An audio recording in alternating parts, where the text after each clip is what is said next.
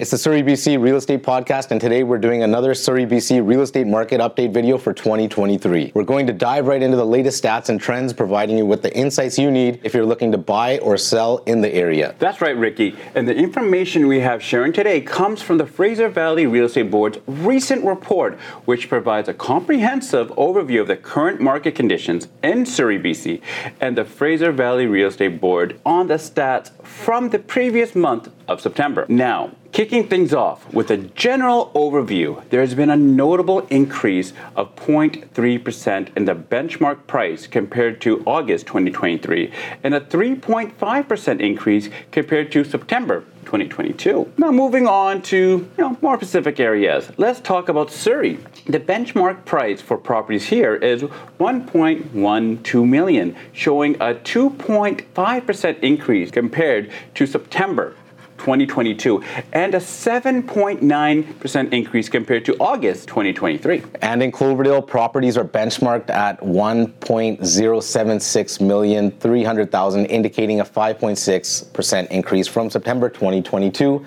and a 5.2% increase from August 2023. Meanwhile, in South Surrey and White Rock, the benchmark price is 1.275 million. Absolutely, Rick.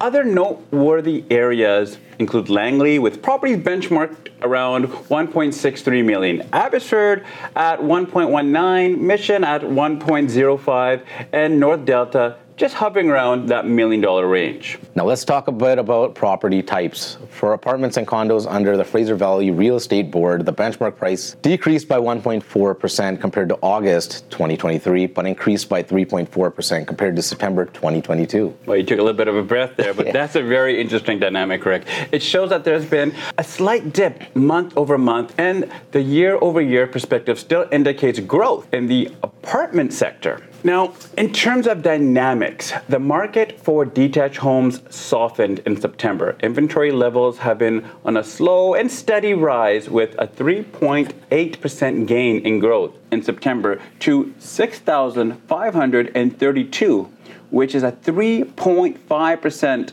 below the 10 year average. Now, Rick, Narinder Bains, the chair of the Fraser Valley Real Estate Board, highlighted a more balanced market due to the slow and steady rise in inventory levels and slow sales. If this trend of increasing new listings continues, it will help maintain a balanced market, providing buyers with more choices. And sorry to cut you off there, Jeff, but if any of you are planning on making the move to Surrey, BC, or anywhere in the Fraser Valley or Metro Vancouver area, don't forget to give us a call. The number will be in the description. We absolutely, absolutely love getting reach outs from all of you. So please make sure to call, text, or email us if you're planning on making the move out here or around the area. And I say it every single episode you can get yourself a free JC Holmes hoodie, just like this one here. All you have to do is drop a comment in the comment section after subscribing to our channel and write the words, I have subscribed, and I will send you out a free JC Holmes hoodie. Sorry, Jeff, I might have used your credit card for this new batch but it's all good. It's for a good cause. Now, back into the video. I wanted to know about your thoughts about the real estate market itself. Aside from stats, would you say that the market has been pretty active overall on the ground level of things, even with the interest rates being where they are and inflation being where it is at currently? You use my credit card. Okay, well, let me get right back to that. I think the main thing for the public to remember is that the market we are in today hasn't always been this way. Believe it or not, it was very normal for homes to be in the market for two to three months. Underpricing to get a sale has become a very mainstream tactic used very recently, bro. Now, just before we wrap it up here, I wanted to ask you what are some potential scenarios that might influence the real estate market in the next coming months coming up here? Okay, well, here are some potential scenario factors. Um, well, one being like market balancing current trends, the market is showing signs of a balancing with slow and steady rise in inventory and slower sales, which we said a little bit earlier on. Mm-hmm. The implications, if this trend continues, buyers may experience less competition, potentially creating more favorable environments for them. But this also depends on the style of the property.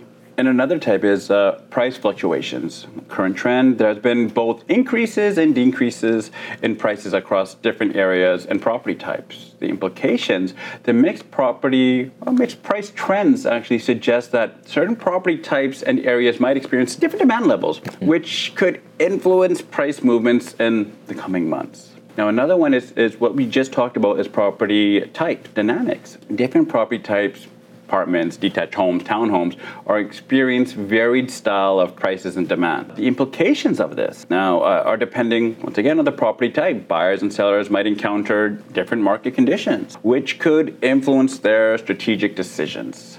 The other one here is also we talked about area trends. Different areas within Surrey and the Fraser Valley are experiencing varied, well, varied prices and sales activity. What could be hot in Newton might not be hot in Whalley. Now, the implications of that is localized trends might continue with certain area potentially becoming more hotspots for buyers or investors, while others might see as more of a softening demand. The next one here is economical and external factors.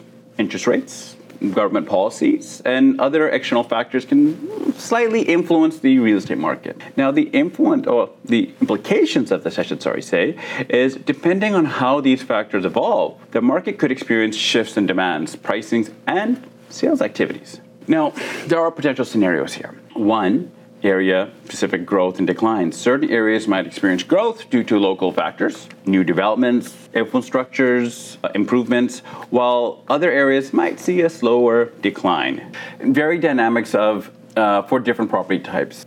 Different property types might continue to experience varied demands and pricing trends influenced by buyers' preferences and market conditions. Nice work there, Jeff. And that wraps up our Surrey, BC real estate market update for 2023 and beyond.